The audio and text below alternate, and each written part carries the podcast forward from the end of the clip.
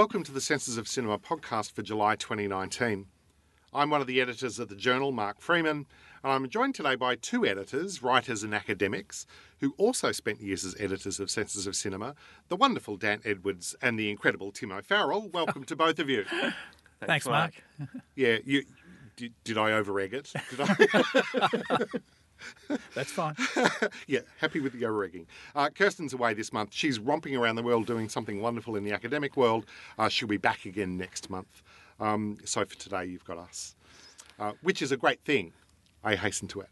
On this month's show, we're looking at Bong Joon Ho's latest Palme d'Or winning film Parasite, in which a young Korean man from a poor family poses as an English tutor to the wealthy family of his young female student, and the experience opens up opportunities and discoveries for both families in very surprising fashion. Uh, we're then going to move on to the films of Peter Strickland, who is the focus for our dossier published on Senses of Cinema at the moment. And finally, we'll discuss the Melbourne International Film Festival, which kicks off in a little over a week. Uh, and Dan, Tim, and I will work our way through some of the best of the festival. We will end, as always, with recommendations for the month of July. And in our bonus segment, which could be a contentious one, um, for patrons of Senses of Cinema, we're going to be discussing Martin Scorsese's Bob Dylan documentary, Rolling Thunder Revue, And that'll be a discussion involving two really die-hard Dylan nerds in Tim and Dan and one who has almost zero interest in him. Uh, and that would be me. So that will be fun. They there will be mocking and abuse, I don't doubt. But anyway, let's get things underway.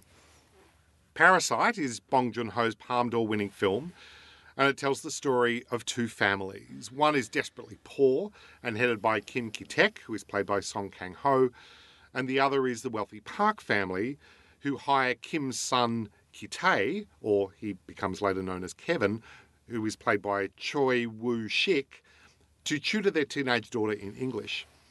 Over time, Kim's family finds a way to exploit the Park family's wealth, slowly encroaching on their domestic territory and feeding off the Park family's incredible gullibility. Much of the film plays, I thought, as a dark heist film.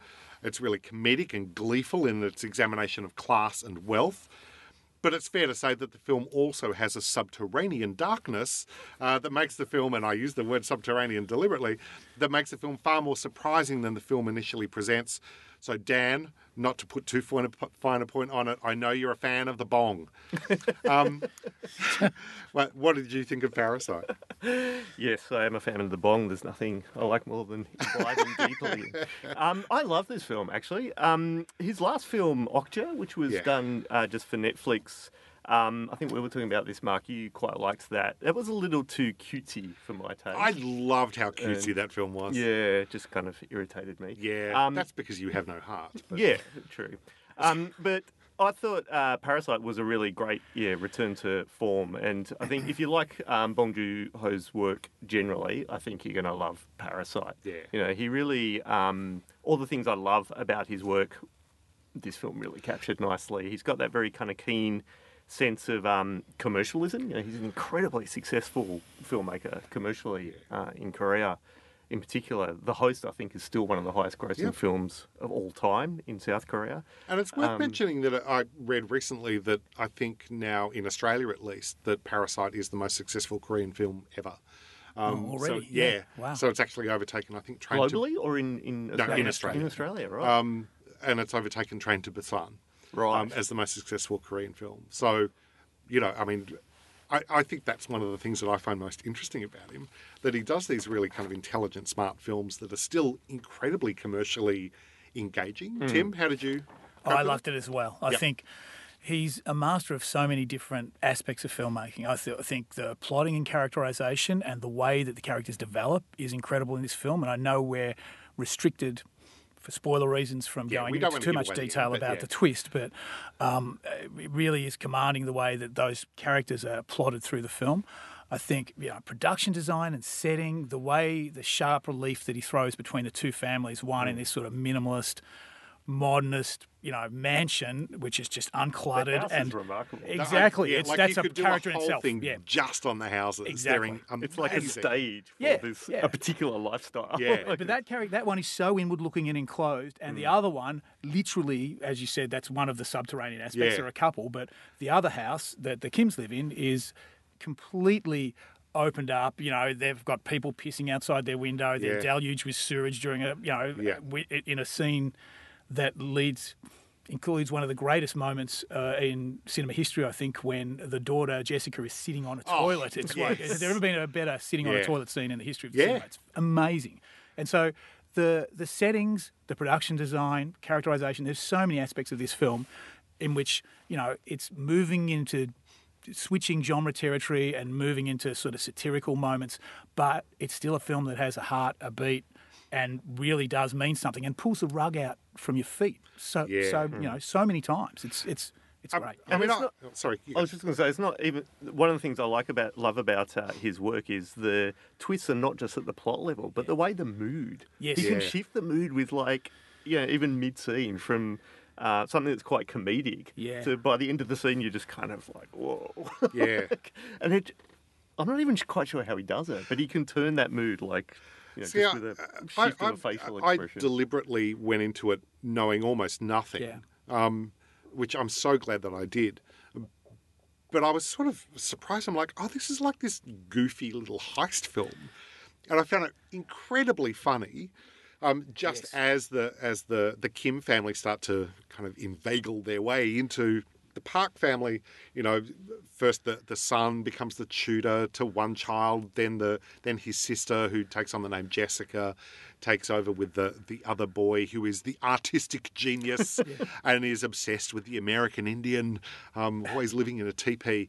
Uh, and there's this whole uh, capacity for this family to slowly encroach on them, and it lends itself to all of this incredible comedy, as these, these this family sort of just pretends that they're almost everything that they're not.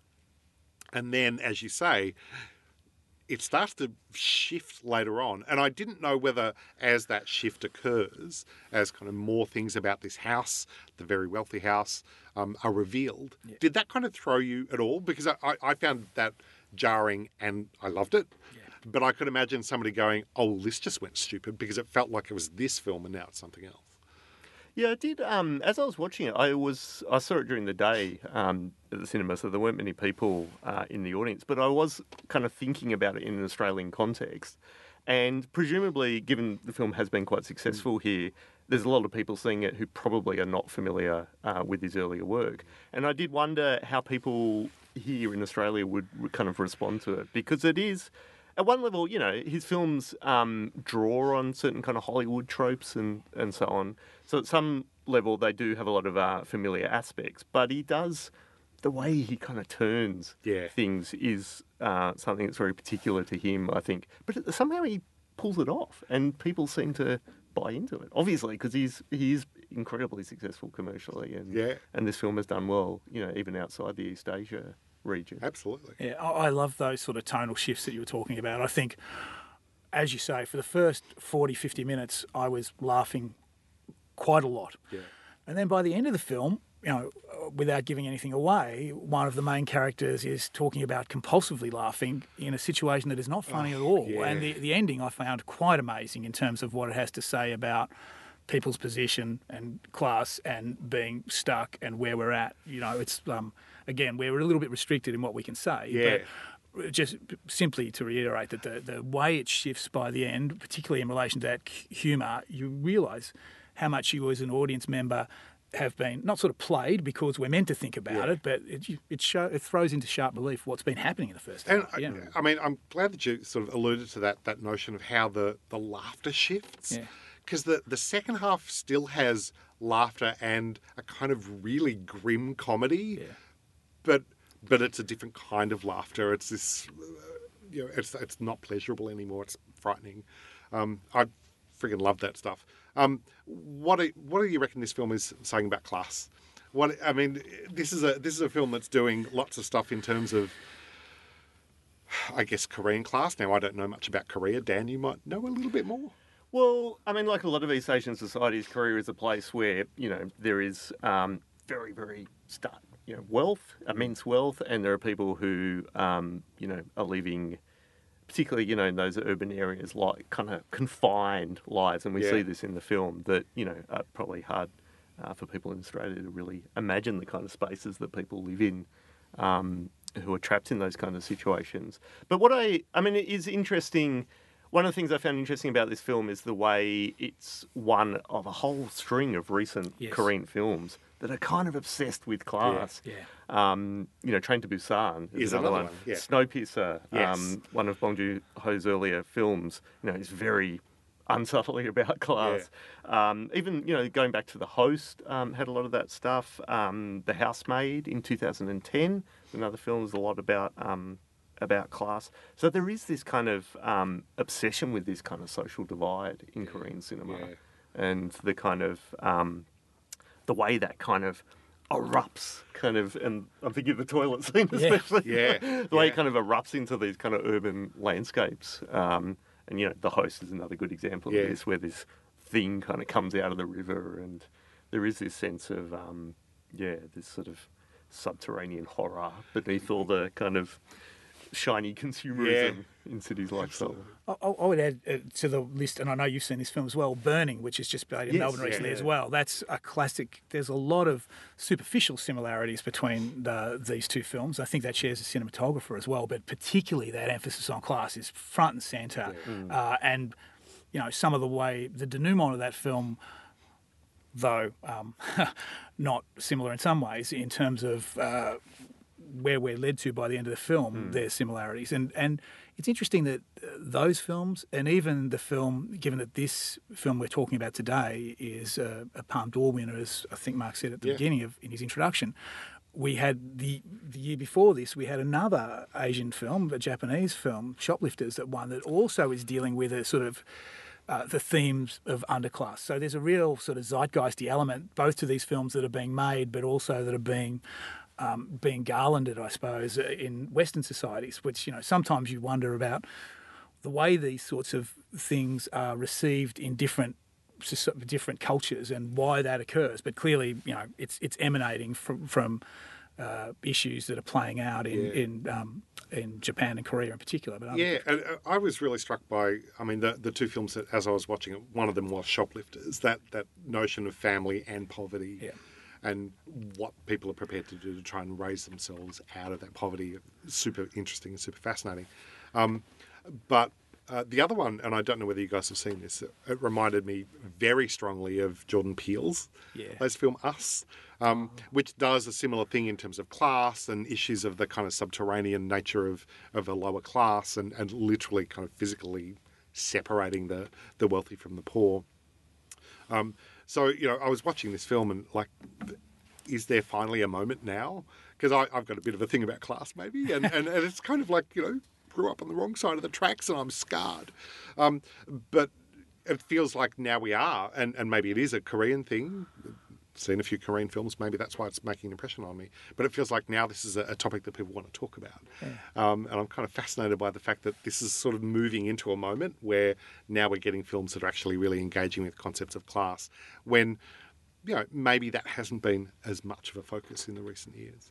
class and competition, I think. Yeah. The other thing, especially in the Korean um, films, and again, Train to Busan, I mean, was all about you know, Yeah, yeah, the competitive yeah. society Yes. um, and the the intensity of the pressure to um, you know climb over everyone else to get to the top. Yeah. In uh, particularly in you know those uh, East Asian societies, but you know that's an ethos we've all been has been promoted to us all right around Yeah. the world. So, and I think that's probably one of the reasons these films have resonated outside the setting in which they're they're made. Yeah. I mean, one of my favourite um, aspects of Train to Busan was the fact that you know as the film progresses, initially it's like the zombies against the guys who aren't zombies, Yeah. but then it's the guys who aren't zombies start turning on each other in their Yeah. desperation not to become Yes. zombies. And, Yeah. um, that kind of the intensity of that kind of competition, and we see particularly in the second half of um, Parasite that is very much Yeah. part of it as well, without again spoiling the film. Um, Yeah.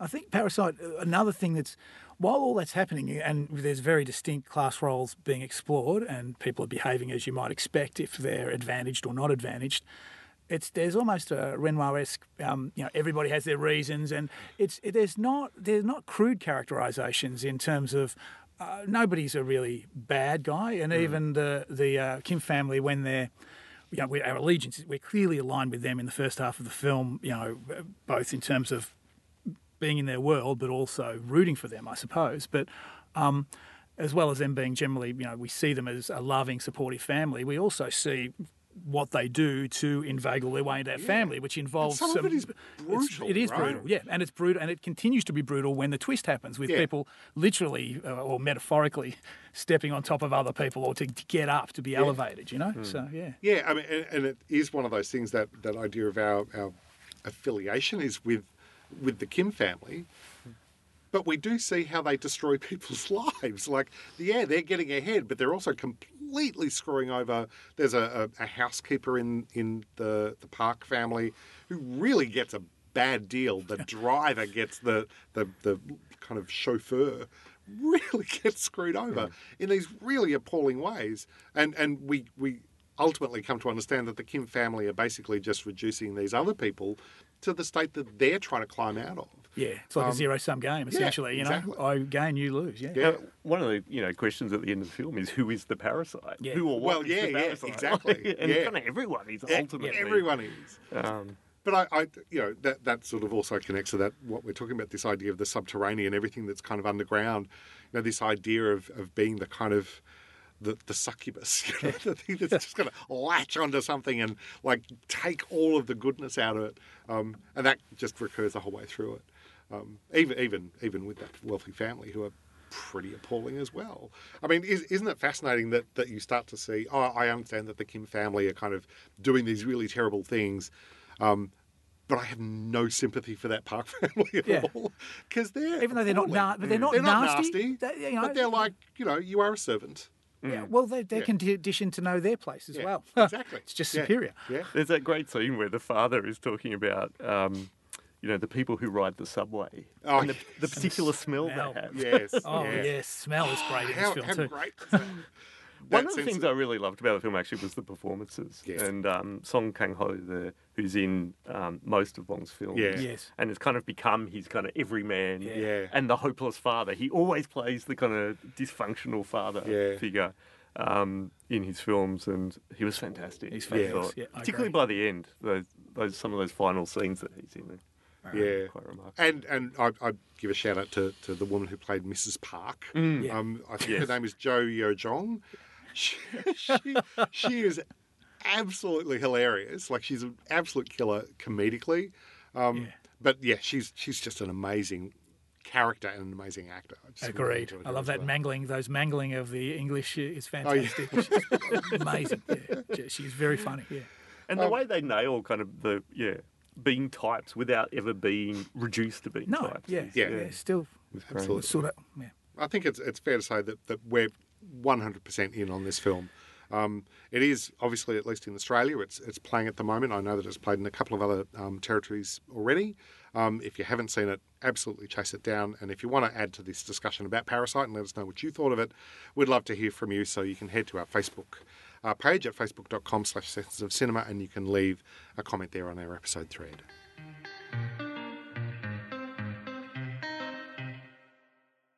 This episode, you may have noticed, has been delayed somewhat as we waited for the release of the latest issue of Senses of Cinema, which features a dossier on the central spotlight in uh, this year's Melbourne International Film Festival, which is the cinema of Peter Strickland. Um, that dossier is now up and uh, published and ready for your eyeballs. Uh, so now is a good time, I think, for us to, to have a look at uh, the films of Peter Strickland. Uh, and he is, I believe, coming out to MIFF, and he's going to come and do a, a talk with uh, Alexandra Heller Nicholas, uh, who's a, a mutual friend of ours and an ex editor of Senses. Um, and that dossier really does showcase some really incredible work, uh, writing on the work of Strickland. Um, so I believe they're screening all of his films, but In Fabric is the one that I don't think any of us have seen yet because that's that's still coming out. I think it has been released overseas, but I don't know that we've got it yet. but it, we did decide that we, we would take the, this opportunity to have a look at his back catalogue. Um, Tim, I reckon it's probably fair to say that Strickland is one of those filmmakers who's really connected to um, sensory experience yeah. and, and all that sort of stuff. Indeed, there's a, a really interesting article in the Strickland dossier upon senses at the moment by Drew Daniel that's looking at this idea of the kind of haptic vision um, of Strickland's film. Um, were your, and I don't want to, to get too particular about this, but how were your senses provoked um, by, by, by his film? Nice segue. Um, I know. Uh, look, I'm intrigued by a lot of um, Strickland's work. I don't love every one of his films, but um, uh, there's such a variety when you think about the fact that he's generally mining genres of different descriptions. So, um, Rape Revenge in Katalin Varga, uh, Giallo in um, Berberian Sound Studio and of course in Duke of Burgundy, a sort of softcore eroticism, yeah. lesbian. Anybody who watches some of these films have been on SBS late at night, uh, Vampyros, Lesbos, or yeah, um, yeah. I forget there's a couple of others that I've watched over the years, and you know while uh, lovingly attending to those genre elements and trappings, and there's a lot of details in all these films where we could talk about some of these where. Um, he does mine the genres really well he's always upending the conventions, and it's really it's he has an unusual take uh, in every one of them on. Uh, the genre that he's exploring, and I think he's also, it's clear, a very un-British you know, cliche terms, un-British director in that he's operating always outside of Britain in Romania, uh, you know, or Italy, or yes. um, uh, where's the Duke of Burgundy set? I'm not sure. It's not really specified. Yeah, it's not. Yeah. It's unspecified, yeah. but it's it has a very Euro feel about it, which yeah. befits the sort of um, sort of films that he's uh, uh, in some ways referring to. But uh, uh, and I understand he lives in Hungary as well. But I, I find him a really interesting director who's really uh, formally as as as you know on top of his game as anybody you would see. And really, the details, which we can talk about now, or you guys might want to have something to say about in these films, uh, some of the most fascinating aspects. Yeah. Dan? Yeah, I mean they're beautifully constructed films. Obviously, um, you know the I hadn't actually seen. I wasn't familiar with his work before viewing it. Uh, some of the films for this segment, so I saw Berberian Sound Studio and Duke of Burgundy, and um, there were definitely things I liked about the films. Um, one thing I really loved about both of them was the title sequence. The title oh, sequence of yeah. both films. Yes, was like, they are wonderful, aren't like, they? Wow, yeah. Yeah. Um, but ultimately, the films, I have to say, didn't do a lot for me. I do find him, um, you know, there's a lot of uh, stuff kind of, kind of going on aesthetically um, and visually and orally as well, uh, which is very kind of intriguing, beautiful. Um, but ultimately, I just didn't feel like the films were saying very much. Yeah. And I did find them a little bit disappointing on that level, especially Duke of Burgundy. I have to say, I found that ultimately a pretty hollow film. Right. Um, although the other thing I did like about it was the music um, by Cat's Eyes, which reminded me a lot of. Um, I don't know if you guys remember Saint Etienne. Yes. Oh, um, yes. Yeah. The, and again, like I love that kind of mood and the the music of the film kind of does work, you know, very beautifully with the images to evoke a certain mood. I just didn't feel like it went beyond that mood very much. yeah, I, I mean, I, I, sort of, I think, had a bit of a similar response. Although um, I really, really loved Katalin Varga. Um, I, that was the one that I that leapt off at me. I loved that to bits. Thought it was tr- tremendous. Um, you know, Berberian was one of those films where um, I saw what it was about, and it's ticking every single box that I possess. It's a kind of, a, you know, it's a kind of giallo pastiche. It's going to be really interested in sound and film construction. Um, it's going to be a little bit self-referential and and formal. Um, Toby Jones is, you know, I really love him as an actor. Like every single part of this is ticking all of the boxes, and there are elements of that film that I like a lot, but I don't like the film. I like the sequence where he, you know, shoots the watermelon. I like the bit where he has to cut up the cabbage. Like I like all of the kind of sound stuff, all of the, you know, the the um, the, the engagement with sound and uh, some of the other stuff that that, it, that plays around the sound, not just in his construction um, of the sound for this giallo that he's been called into um, to to the sound on. Um, so, uh, kind of that that sensory element of Berberian I really liked, and everything else, a little bit like you, I found that actually a little bit hollow. You really like Berberian though, yeah? I, I love I love Berberian, and I I like Katalin Varga a lot. Also, I, I understand why. Uh, well, I don't. Uh, maybe I don't understand why you really love Katalin Varga, but I guess um, in some ways it's um, the most restrained and straightforward and Spartan and less formally showy of Yeah. any of these films. It's it's his first film, so I suppose in embryo, it shows where he's heading. It has uh, similarities with the, the other films, though. It's very, um, it's it's clearly. Uh, as I said, it's got the bones of a, a genre film uh, in this sort of relentless um, rape revenge sort of structure. Uh, but where that where it leads us is somewhere completely different in a way, and and and in common with the other films, it doesn't really push the more exploitative elements of the genres to uh, to the edge. In that you know it's not focused. He's not focused on violence or sex or any of the other elements that you might associate with the genres we've talked about. Uh, it's quite restrained, and the other ones are as well. Um, but I I think that film, there's a huge emphasis on sound, as in all of the films. Clearly, I think Strickland is a musician uh, as well as a filmmaker, and you, he really pays. Sound is at the centre of all these films, and in Berberian, in particular, um, there are uh, soundboards as opposed to storyboards that we're seeing, or we're getting glimpses of these uh, sorts of things all the way through. And we have lovingly um, sort of tracking shots across uh, analog equipment. So for people who are obsessed with uh, uh, filmmaking and uh, you know, as well as particular genres that rely on, in this case, the foley that you're talking about, or the sound like giallo. You know, there, there's a richness there in terms of both the visual and also the referencing to to the genre.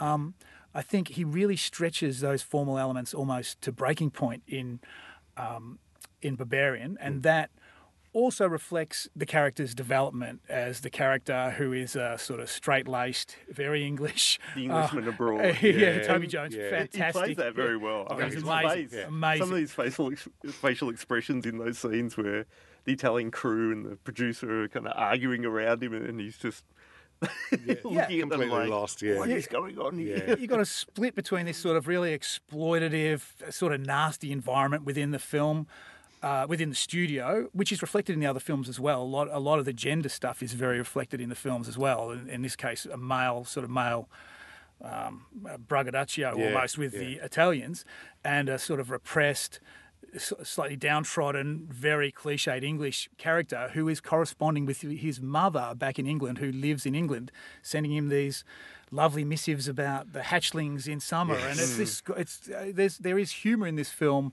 uh, as well as a crazy sort of progression that's you know very explicitly references David Lynch and you know experimental filmmakers like Peter Tscherkassky and and you know he's he's acknowledged I think quite often um, Strickland his his debt to um, a lot of the sort of uh, influences that we can see shining through in, in that film and others. So yeah, Yeah. I, I found it fascinating. Yeah. I mean, I sort of walked away from Berberian having a really kind of like the, the the sound of that film is so sort of resonant. Like it that stuck with me. Everything else I kind of dropped. Um, but I sort of walk away, and all I can think about is you know the the the actors trying to do the ADR scream scream like trying. There was a lot of there was some great screaming in that film. Um, and that's really kind of amusing and, and good fun. And then him doing the alien spaceship with a light globe. Um, so all of that kind of how he's kind of constructing these sounds and the, the perfection of some and the failure of others, that stuff I really liked. Yeah. I wasn't crazy about the fact that by the end, you know, the film kind of folds in on itself and it all gets a little bit clever pants and everybody suddenly being kind of ADR'd in and uh, yeah, I had not much patience for that, I must confess. With both the films, I found there were a lot of moments, and I guess this is what you were saying, Mark, that I kind of, in the days following, I watched it, kind of would come back to me, um, and that, yeah, do stick with you. Yeah. But, yeah, like yourself, I just felt ultimately neither of them really kind of added up to Yeah. much for me. Yeah. Well, I think, yeah, I think those the two later films, yeah, plotting and narr- narration narrative aren't you know what they're about clearly, Um, it's much more so, although in a, in a much more elemental way, in Katalin Varga, Yeah. where there's a, a very strong generic structure that's followed, even though, as I said, said some, some of our expectations might be upset. But um, yeah, I, I think with Berberian, it's really interesting for me the way it ends up with uh, this. You know, it's he's trying to use these excessive formal means to, I suppose, mimic or get inside the psychology of the character. And uh, yeah, uh, for me, I, I quite liked that, and I, I, I liked where we ended up. But um, I know plenty of people don't agree with that. Didn't find the character that interesting. I, mean, I I liked all the kind of you know Englishman abroad stuff early on, uh, or found it amusing. But ultimately, I didn't find the character that Yeah. interesting. So Whereas, you know, when I sat down with Katalin Varga, which, as you say, it's not as formally kind of crazy as as the, the later ones, I, I found that really involving and really captivating. And and the the thing about Berberian and you know Duke of Burgundy, I think, is that it feels really enclosed. Everything's so squished in. You're in a house. You're, you're in a studio, and you know, Katalin Varga is just the incredible breadth of these um, these panoramic views of the Carpathian mountains and stuff like this. And it just feels like there's so much space, and the space is also creepy. Um, and even though, yeah, it's a kind of uh, rape revenge film, as you say, it doesn't spend a lot of time dealing with sex. It doesn't spend a lot of time dealing with violence, although both of those things are, are, present. Um, and it does take a, a really interesting uh, turn, I think, that film, and the, the way that we sort of work our way through her trajectory to try and chase down essentially the, the men who raped her um, a number of years ago, uh, and who and one of whom is now the father of her child. Um, you know, I, I really enjoyed that, and I, I loved that. Uh, you might remember that sequence where she just comes across the the area, the wood where she had been raped, and there is this kind of great sort of sense of, of the present and the and the past Yeah. come like clashing together uh, in this incredibly beautiful way. So I found that one super satisfying.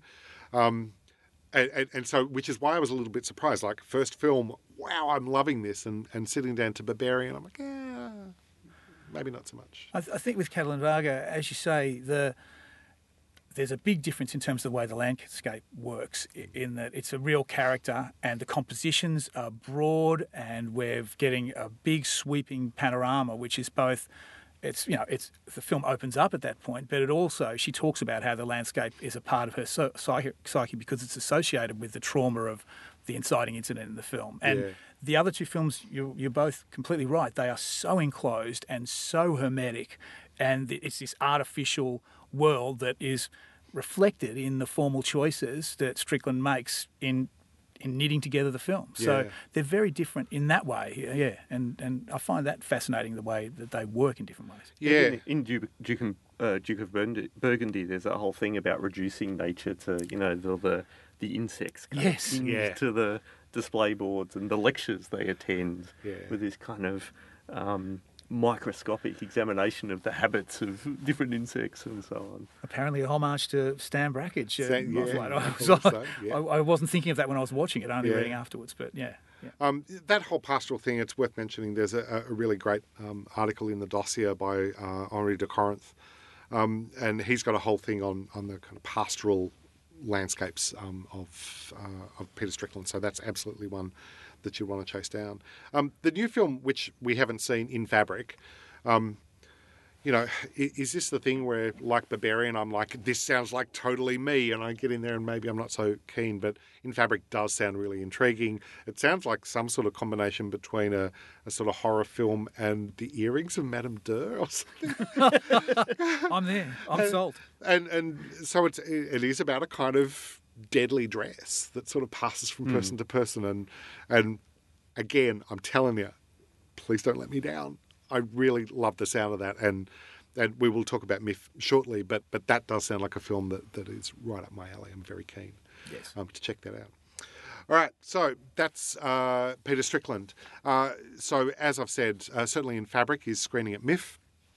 Uh, and I believe Alexandra Helen Nicholas is going to be uh, conducting an interview with Strickland, who's a guest of the festival.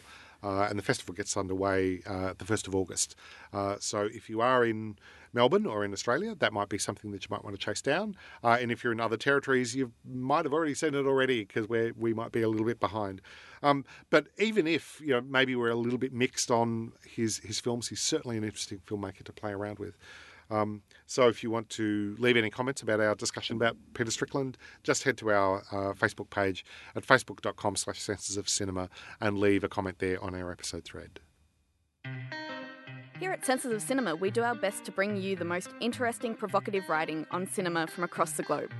Highlighting films from the past and the present to bring exciting new talent to your attention and to explore fresh perspectives on films from the past. But it's true that bringing this journal to you each quarter is an expensive proposition. So we have now established a Patreon account to help with meeting the cost of keeping Senses of Cinema running. We have a whole range of goodies for patrons that subscribe to our account. We're offering newsletters, including fresh takes on cinema from our editors and curated dossiers from our back catalogue. And if you were to subscribe to the higher level, you get all of the extras and an ad free version of this very podcast, so you don't have to be interrupted by me every month. Plus, you'll get an additional bonus segment of the podcast each month out of our gratitude to your commitment to Senses Cinema. It means that you'll contribute to our ultimate goal at Senses, and that's to be in a position to pay our fantastic writers for all the hard work that they do to keep the journal as terrific as it is. To become a patron of Sense of Cinema, visit sensesofcinema.com, click on our Patreon link, and enjoy the benefits of supporting those who bring you the journal throughout your film year.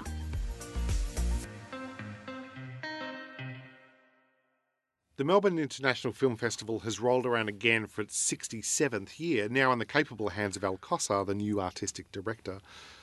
The festival has a director focus on Peter Strickland, as we've already discussed, but it also has retrospectives on Penelope Spheeris and Agnieszka Holland. Um, it's got a, a, range of films that have come direct from Cannes, uh, because obviously Australian Film Festival, there's a really great selection of new Australian cinema that is featured. Uh, also includes uh, Jennifer Kent's follow-up to The Babadook, a film called The Nightingale, which um, I'm actually really keen to see. Um, and there's also a, a, really great selection of documentaries, of uh, horror movies in the night shift section, and a lot of uh, music focused uh, documentaries as well. We've got a whole stack of those. So there's a great range uh, that is on offer for the festival, which starts on the 1st of August and runs for a couple of weeks. Um, and so, what we thought we might do is just toss out a couple of things that we're really interested in chasing down, whether it's a film or a talk or a spotlight uh, and uh, just have a look at what's on offer for the festival for 2019. So, Dan, head of your list, what's the thing that you absolutely are not going to miss? Uh, it is a particularly strong program this year. Yeah. I agree. Yeah, I was having flipped through it, and um, there's actually a lot of things I don't want to miss. But I just um, have pulled out, as you know, uh, I've got a particular interest in Chinese cinema, so I pulled out, um, and there's a very good range of Chinese films actually screening this year. Uh, so there's a new film. I was interested to see there's a new film by Diao Yinan, um, who's the director that made a film called Black Coal Thin Ice, which was at MIFF in 2015, I think, um, and it won uh, Best Film at Berlin in 2014. And that was a really great uh, kind of noirish crime um, thriller, I guess.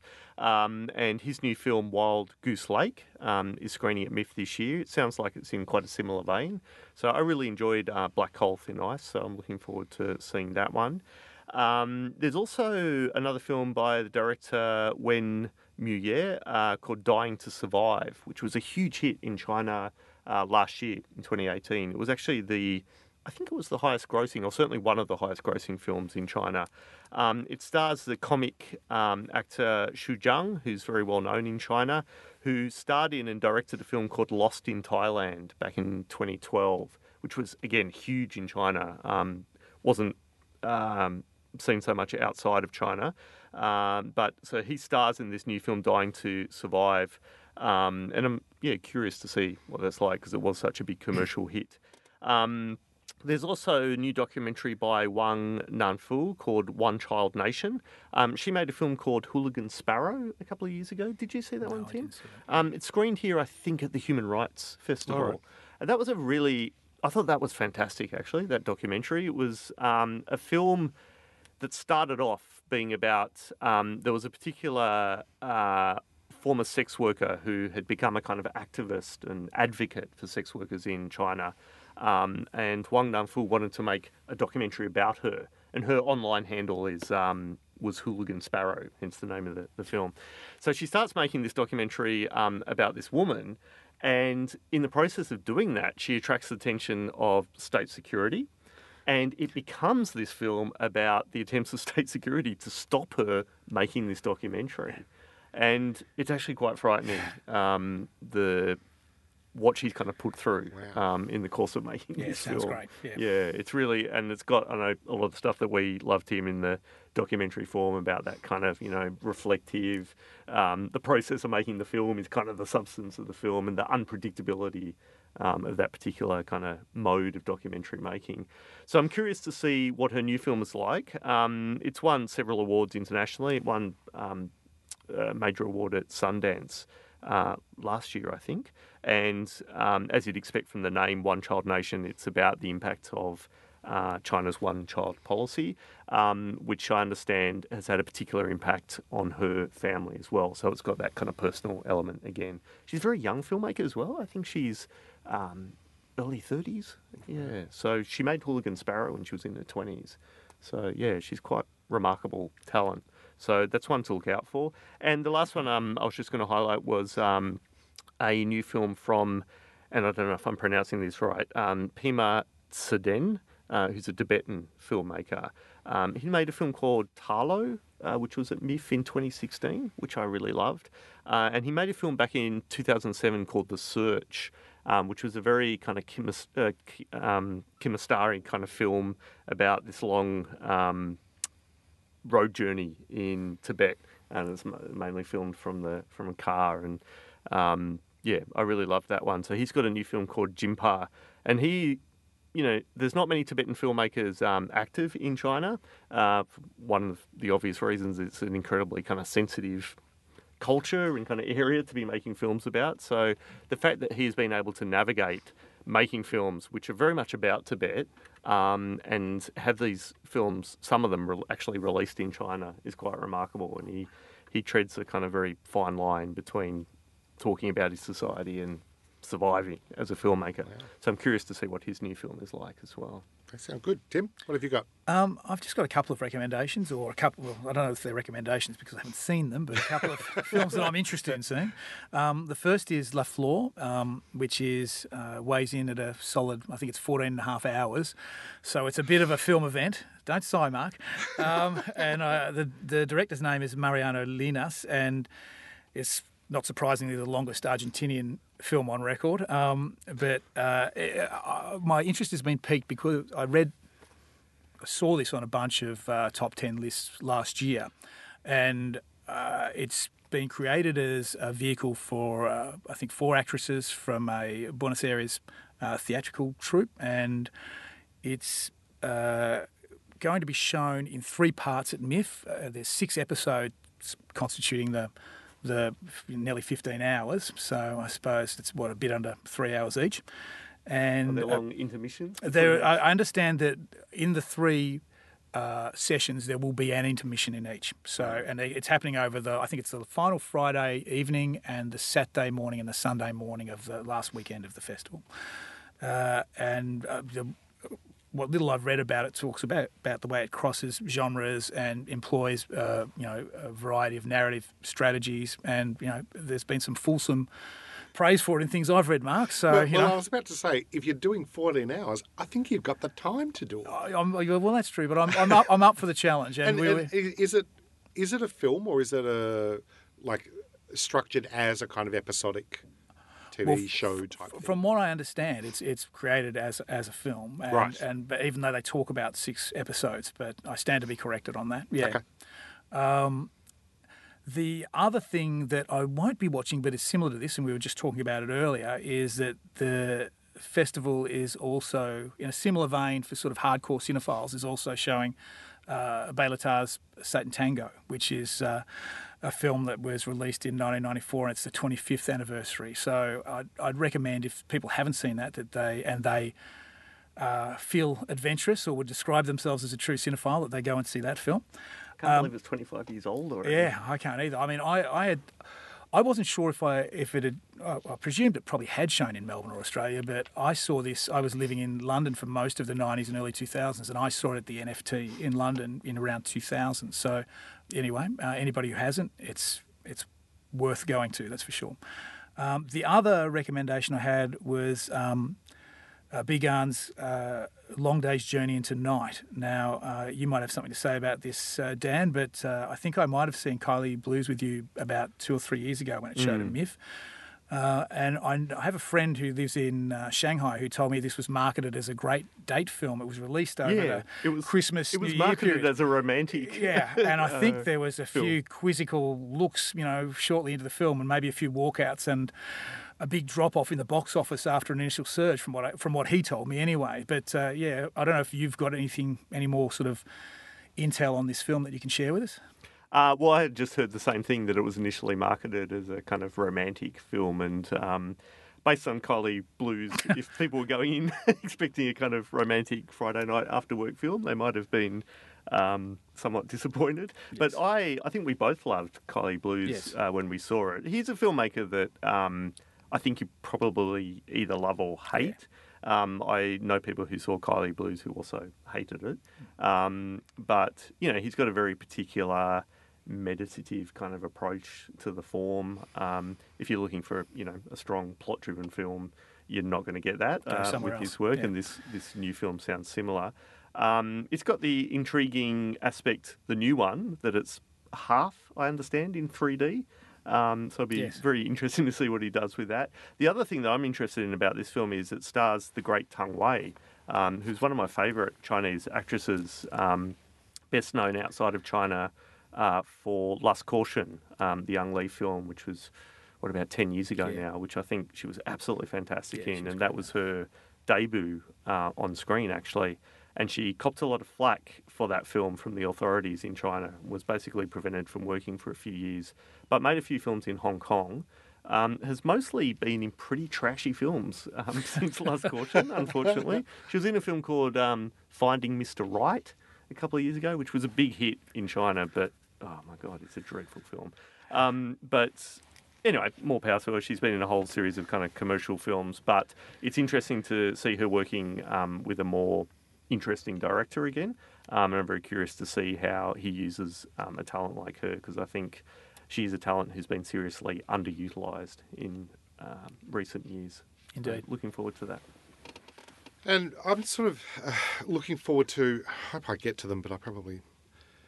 Um, I might have missed some of the, the boat for the opening film, the opening night film, um, which is a film called The Australian Dream. It's a documentary uh, from Daniel Gordon. Uh, and it's looking at the career of um, an Indigenous AFL, uh, like Australian rules football uh, player by the name of Adam Goodes. Um, there was recently a, another documentary that screened on um, public access TV uh, in Australia. What was it last week? Did you Yeah, it was see only that? the last week or two. Yeah. Yeah, the see it, final the yeah, final it quarter. Yeah, uh, and this is a second documentary on Goodes, who um, was an incredible football player, um, had an incredible career, uh, and then through a series of events uh, as you know, a very high-profile, prominent uh, Indigenous uh, sportsman then started to attract the ire of um, people in the media and in uh, the the public, which meant that towards the end of his career, and he essentially did kind of give up football because of the terrible abuse that he was copying, meant that every time he kicked a kicked the ball, got any kind of possession of the ball during the game, the entire crowd would boo, uh, and so. You know, it- one of the great tragedies of the you know the, the racism within Australia, but not just you know the kind of um, behaviour of the crowd, but uh, also the the complicity of the media to kind of wind up this um, attack on him as an Indigenous man who was standing up against the racism that he was experiencing. Um, so this film, The Australian Dream, um, does, as I understand, feature a, a range of interviews um, across a number of the, the key players, including Goodes. Uh, and I watched the final quarter, and you know, I'm going to be honest, I don't kind of don't give a toss about Australian rules football. Um, you know, enjoy it, but don't follow it. Uh, and I found that documentary really compelling and incredibly upsetting. I mean, I think we all remember when all that stuff was going on, and I don't follow football, but Yeah. I knew that there was a thing happening against him, and it was appalling.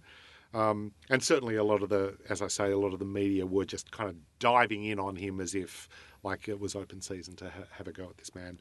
This Well, the way documentary, it was treated, like there was a debate around Yeah. whether he was actually at fault. yeah, and it was yes, like, we, we actually think that maybe the the racist abuse that he's copying is caused by him. Yeah, he incited it. Yeah. Yes, because because he should just shut up. Sorry, about that's the what people were saying. That's Yeah. not what I say. That- no, Clearly. that's, no, that's exactly right. Hmm. Um, so a really interesting. Uh, I think it'll be a really interesting documentary. I know. Again, like listen to the non-sportsmen um, talking about people who do sports. I think it's a thing.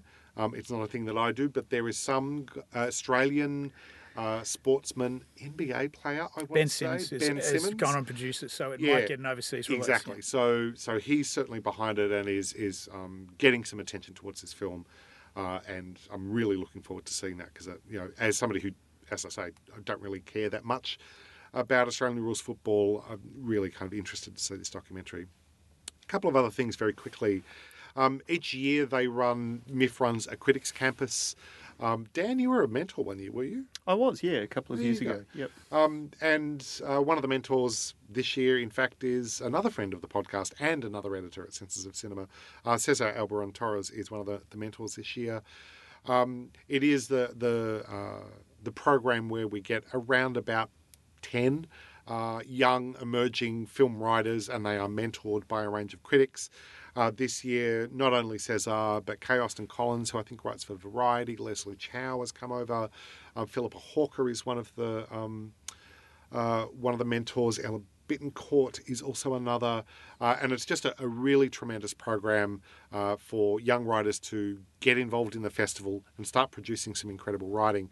So some of that may, we hope, end up on Senses of Cinema. There'll also be the MIFF blog that people could read if they wish, uh, and that will include um, write-ups on the festival, on specific films, as well as interviews with some of the guests for the festival.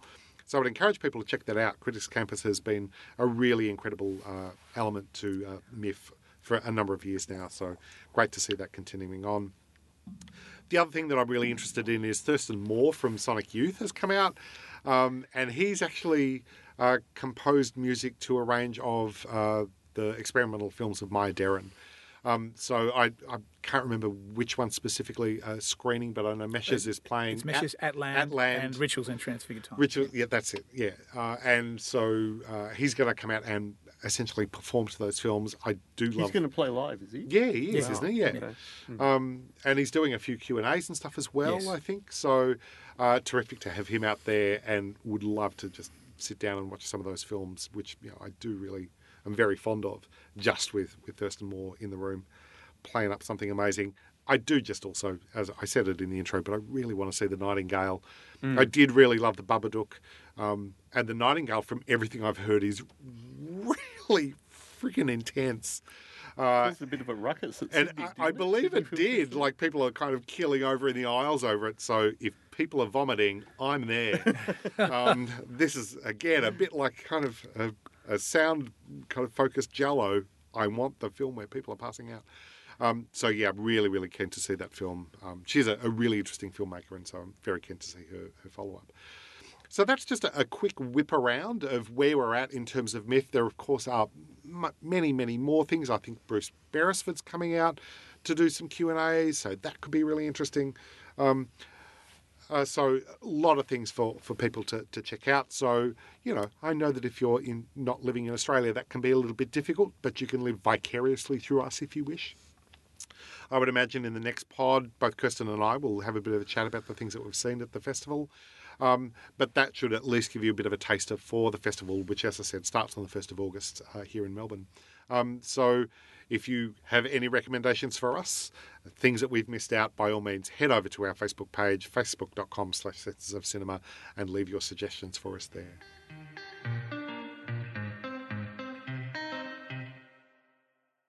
So to close out each show, we always want to offer up one little gem that we've encountered over the last month that we can recommend to people who are listening into the pod, um, just to kind of make your coming month a little bit more joyous. Tim, you've encountered something amazing. What brought you joy? I don't mean to go all Marie Kondo on you, um, but but What what, sparked brought joy? yeah, Yeah. what sparked joy in you?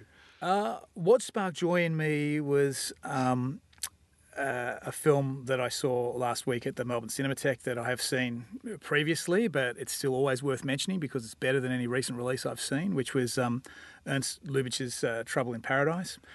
Uh, and excuse me if I say they don't make them like that anymore, but here's a rom com that you know was around before the term was coined, 50 years before the term was coined, and uh, it's such a so beautifully light in touch and yet so profound in terms of you know love and money and exploitation, and the dialogue is amazing. The uh, chemistry between the stars, the, in the sort of love triangle at the center of it is amazing. We're in that sort of pre-code Hollywood period immediately before the code was being enforced, where um, you know we can be sophisticated in relation to relations between men and women, uh, and also the production design and sets are amazing as you would expect. Everything about it's fantastic. If I can just go a brickbat in contrast to that, the other most recent um, film that I have seen um, that's uh, first release was uh, the film directed by uh, Danny Boyle and uh, scripted by Richard Curtis, which is Yesterday, which to me represents the high point in a bad way of this commodification of um, the back catalogue of classic rock or you know uh, baby boomer type music after the Queen and Elton John films that have come out recently and. I was in holiday looking for a family film. I went in with low expectations and they were met, I have to say. this is like you know, leaden plotting, plotting dialogue, um, and plausible romance, no chemistry. Because I've seen the posters for it, and the Beatles think caught my eye because I'm, you know, big Beatles. Well, I don't want. I don't want to talk about it too much, but the, the story is, um, well, non, the, the the premise is that uh, there's a break in, in the world, all over the world, in uh, something happens, and the Beatles and all trace of them are lost, except for one person in England who is hit by a bus and he can remember the Beatles, and he's a, a failed or aspiring song singer songwriter who's largely failing in his attempts to go professional. Um, and that's the setup. And then so then he realizes he can use and exploit that bad catalogue to promote himself, promote the songs, of course, because the Beatles are great, but also to um, to become famous and kickstart his musical career. And that's the way it works out. Sounds like a very convincing plot, though. Yeah. Well, anyway, that's the, that's the least of the problem. That's the least of the problems in a lot of ways. as but you that's saying said anything. brickbat, Dan was like, "I'm in." Well, I know he's a big Beatles man, but uh, and I don't, you know, we, we, we shouldn't focus too much on that. But I just thought uh, it's it was the contrast between the two of the more recent films I've seen would be marketed. Well, no, obviously, Trouble in Paradise wasn't marketed as a rom com, but yeah. Um, the distinction between them, uh, uh, they're at opposite ends, opposite ends of the spectrum completely. So between that and the uh, Bi Gan film, you've got a bit of a rom-com thing going. I have, but again, it's a different type of rom com. Dan, what have you got for us?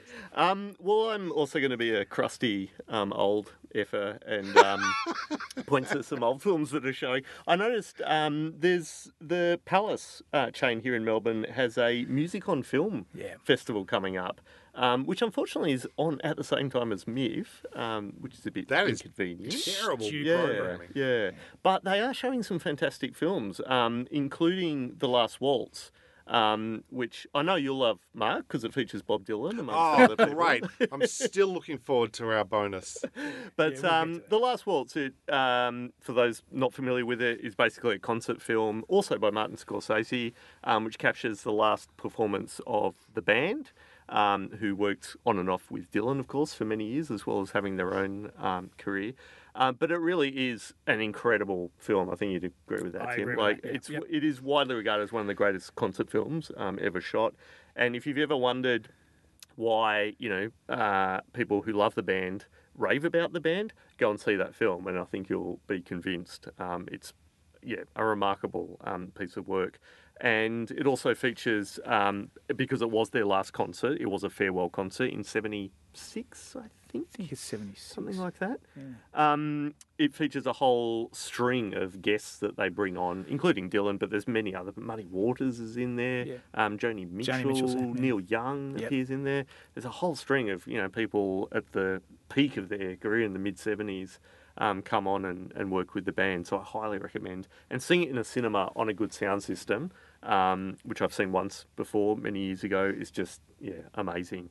Uh, they're also showing um, Control, the film about Ian Curtis, Yeah, which is also a that's great piece of terrific. work, I think. Yep. Um, film biopics can often be pretty ordinary, as you were alluding to before, Tim, but Control is definitely one of the more interesting um, biopics about uh, Ian Curtis and Joy Division. And uh, 20,000 uh, Days on Earth is also in there, the Nick Cave, which many people would have seen, but I also really enjoyed. Um, that's in there. And there's a whole range of other films as well. So if you got time um, while MIFF is on um, just- and you're a music fan, there's definitely some great music on films pics there showing um, at various locations in Melbourne. It's the Palace chain. Great. And I've got something um, really short. I mean, you know, Satan Tango might go for 80,000 hours and um, it isn't. What I'm offering isn't like 14 hours of Argentinian um, genre play. Um, but what I am giving you is a web series that runs, like, has about six episodes, I think, and each episode's about five minutes. So this sounds perfect. In today's time me. pressured environment. That's yeah. exactly right. It's per, I know it, it's it's no kind of fourteen hour Argentinian epic, um, but it is epic in its own way. It's called Sarah's Channel. Um, it is uh, written and performed by uh, Claudia O'Doherty, who's an Australian comedian. um, people internationally might know her if you watch the um, the sort of rom com sitcom uh, show Love. Uh, that was wasn't that? I think it was the showrunner runner was Judd Apatow. I think she was. Um, oh, I've now forgotten her name. Uh, Gillian Jacobs's uh, roommate in that in that sitcom. So Claudia O'Doherty has now done this thing called Sarah's Channel. She plays Sarah. She has a channel. Uh, the premise is that there has been sort of some kind of incredible apocalypse. The world has been destroyed. She is living in a subterranean sort of space surrounded by With the guy from Parasite.